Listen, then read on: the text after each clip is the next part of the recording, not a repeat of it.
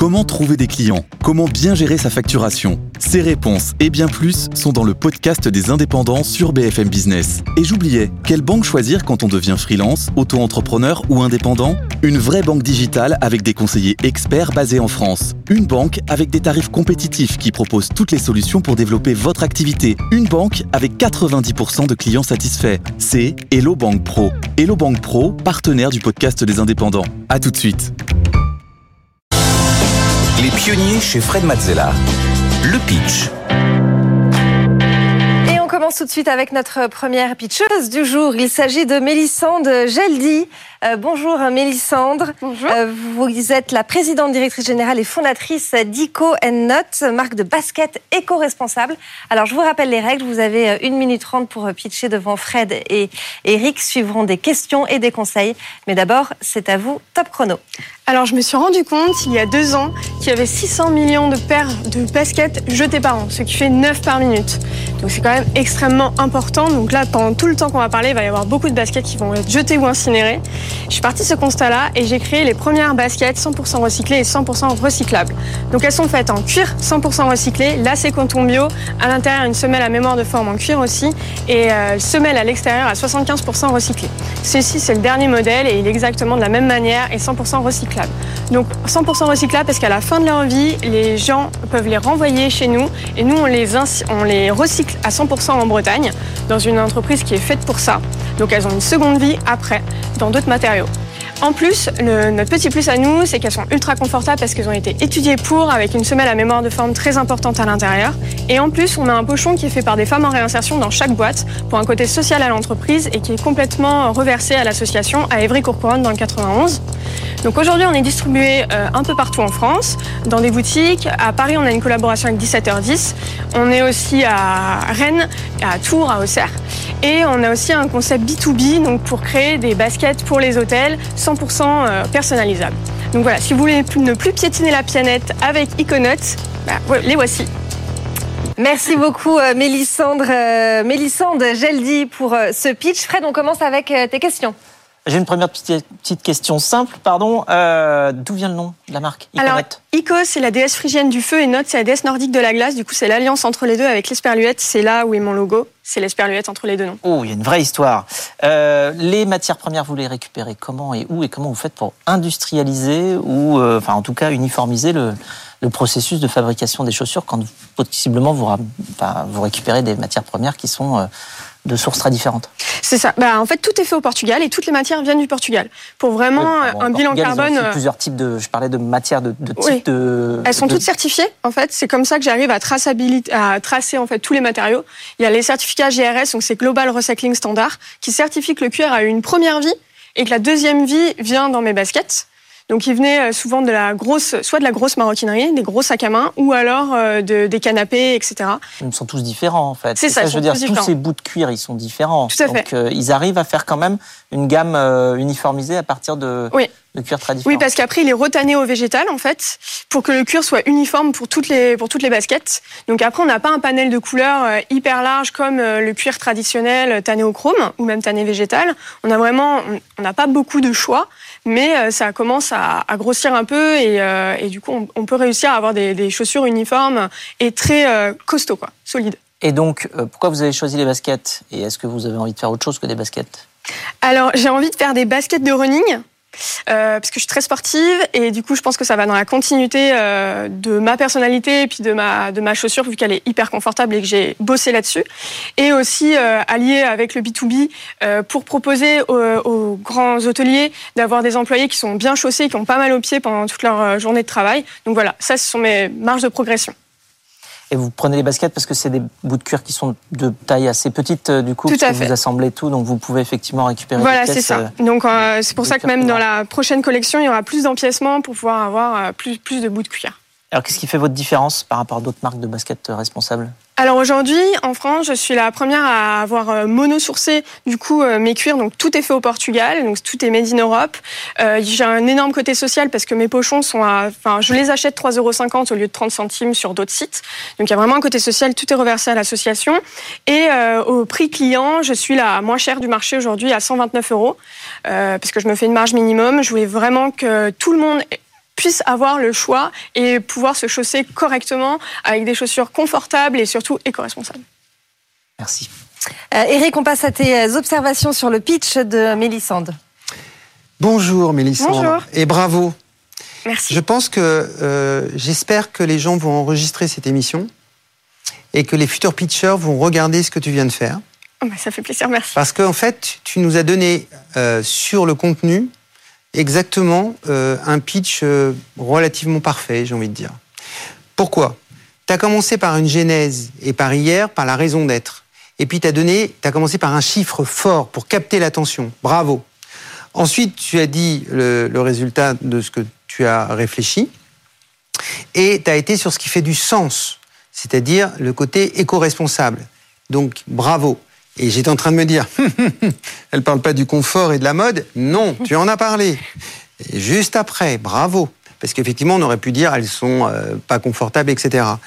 Donc, tu es passé de hier à aujourd'hui, tu nous as donné des chiffres, tu nous as tout expliqué. Il y avait une espèce de, de, de pédagogie fluide, formidable.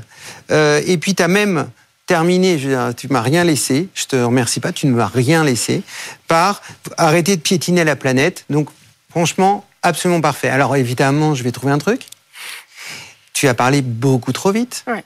parce que tu as mis trop de contenu.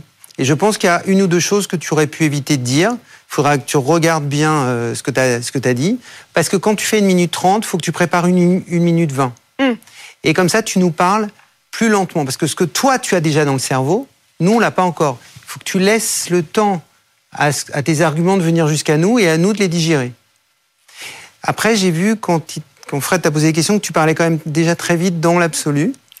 Donc, je pense qu'il y a un effort à faire. Tu courras vite quand tu feras ton sport, Mm. et puis tu parleras plus lentement quand tu feras ton pitch. Tout à fait. Merci beaucoup. J'ai un travail à faire là-dessus. Voilà pour Merci. les conseils Merci euh, d'Eric. Merci, Merci beaucoup, beaucoup. Mélissande Merci à Gelby, vous. pour euh, Iconote. On accueille tout de suite notre deuxième pitcher du jour. Il s'agit d'Erfan Arwani. Bonjour Erfan, vous êtes le cofondateur et le CEO de Biomemory, C'est une deep tech pionnière du stockage moléculaire de données numériques. Vous allez tout nous expliquer. Vous avez une minute trente pour pitcher devant Fred et Eric. Suivront des questions et des conseils. Mais d'abord, c'est à vous, top chrono. Bonjour, merci de m'accueillir. Donc, euh, Biomemory n'a qu'un seul job, c'est stocker de la donnée informatique sur des brins d'ADN de synthèse. C'est-à-dire pourquoi on fait ça Tout simplement parce qu'aujourd'hui, on crée énormément de données chaque année, de plus en plus, et on ne peut en garder que 30%. Dans les data centers, classiquement, vous envoyez vos photos, on peut les garder, mais les centres de recherche ne peuvent pas tout garder. Pourquoi on a ce problème et pourquoi ça tend vers encore moins de captation de données tout simplement parce que les supports de stockage qui sont disponibles dans les data centers sont fragiles. Il faut les renouveler. Là, j'en ai emmené, emmené un. C'est une bande. C'est le support le plus disponible en data center. Elle existe depuis très longtemps. Cette bande, au bout de trois ans, je la clone, je la duplique, je la mets sur un autre support neuf et celle-là, je la jette. Et je peux pas la recycler. A des données dessus, évidemment.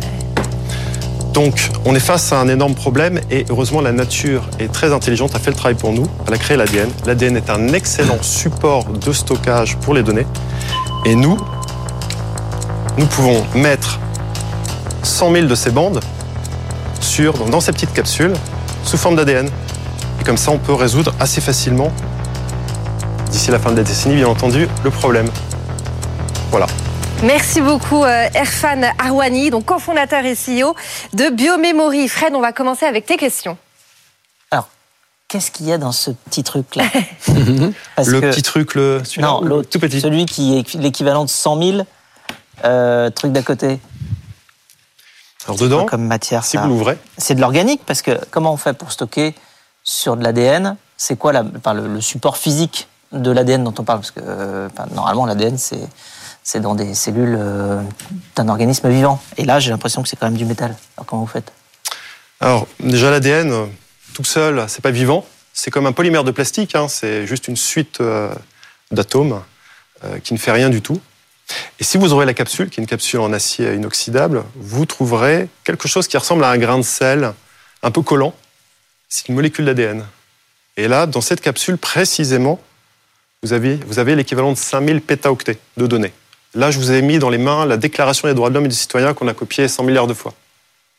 Et d'ailleurs, cette capsule, Cette même capsule a été déposée aux archives nationales. Les archives nationales, c'est la première administration dans le monde à avoir stocké officiellement de la donnée sur ADN. Eh, c'est une émission, il se passe des trucs. Je sais quelque chose aujourd'hui. Alors, c'est c'est quoi les inconvénients euh, à l'heure actuelle? C'est- Ouais, ils Le prix, nombreux. ça coûte combien ça, ça?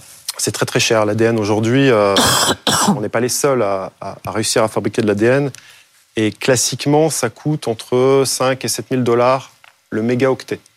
Donc on est très loin de. Ah ouais. Mais nous, on arrive à le faire à 1 dollar du mégaoctet. Ce qui est encore très loin de ce qui est attendu, évidemment.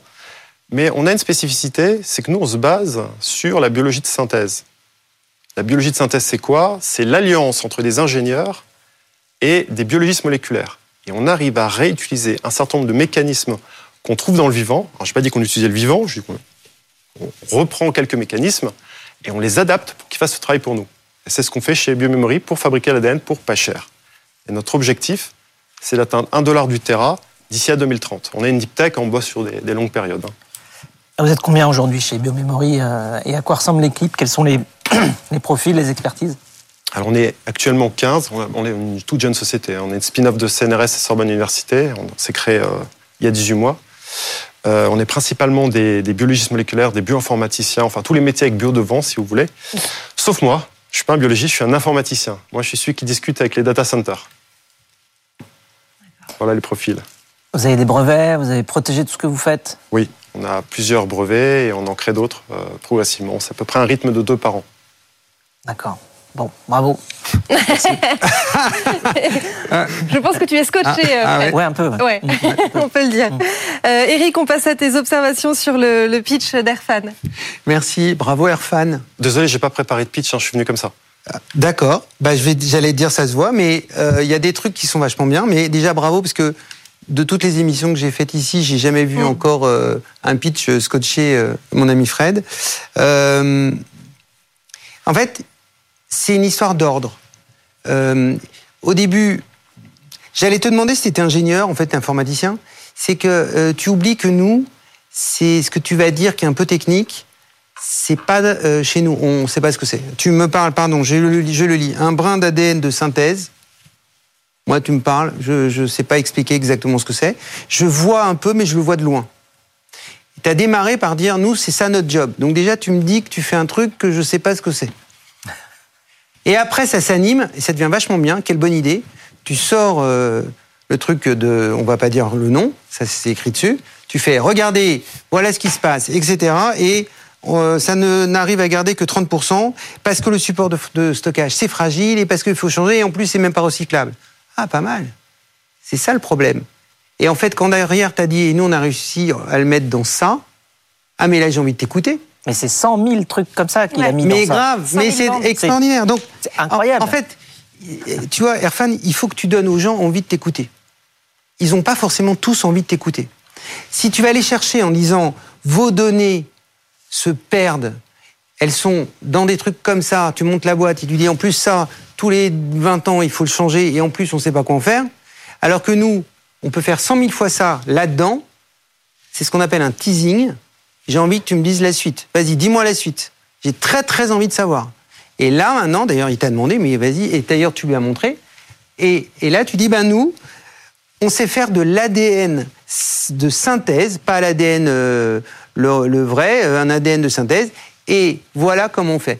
Ah, et là, je vais rentrer parce que tu m'as capté avant. Dernier point, sinon euh, on va rester deux heures. Le dernier point, je- moi je dirais bien CNRS, tu vois, tu l'as dit après, je dirais bien, c'est pas mal, ça, ça fait sérieux. Tu mets du CNRS quelque part, on n'est que des gens avec du bio devant, c'était rigolo. Tu l'as dit après, mais je te le dis pour ton prochain pitch. Oubliez pas Sorbonne Université, sinon ils vont m'en vouloir. hein. Ah ouais. Sorbonne en plus, j'ai beaucoup d'amis là-bas, alors en plus je vais pas les oublier. Et le dernier point, alors ça c'est la preuve que c'était pas euh, ni euh, préparé ni pr- enfin euh, ni terminé. C'est tu as terminé par tu te réécouteras, voilà. Alors ça c'est la- à peu près la pire des choses Oui, j'ai fait le français. pour terminer. C'est tu termines, tu fais voilà. Et euh, ben non en fait, je veux pas ça. Je veux que tu m'as emmené par la main, tu vas continuer à m'emmener. Trouve-moi quelque chose qui me dit finis la boîte, je sais pas quoi. Enfin, tu vois. Voilà, globalement, voilà. Moi aussi, je dis voilà. Bravo. Ah, j'ai pas pré- Tu vois, j'ai pas préparé mon pitch, alors je finis par voilà. En tout cas, merci beaucoup, Erfan Arouani. Je rappelle que vous êtes le cofondateur et le CEO de BioMemory. Merci, beaucoup. Ah oui, il faut le remporter. on vous Ça, ça- ça coûte cher en euh, plus. J'ai compris que. Le lingot d'or. Au revoir, merci Au beaucoup. revoir. Au revoir. Merci beaucoup Eric, on te retrouve dans une prochaine émission évidemment et si vous voulez venir pitcher euh, comme euh, Erfan euh, ou encore Mélissande, bah, c'est très simple, vous, vous, euh, vous allez sur la page des pionniers sur le site de BFM Business ou vous nous envoyez un mail lespionniers@bfmbusiness.fr.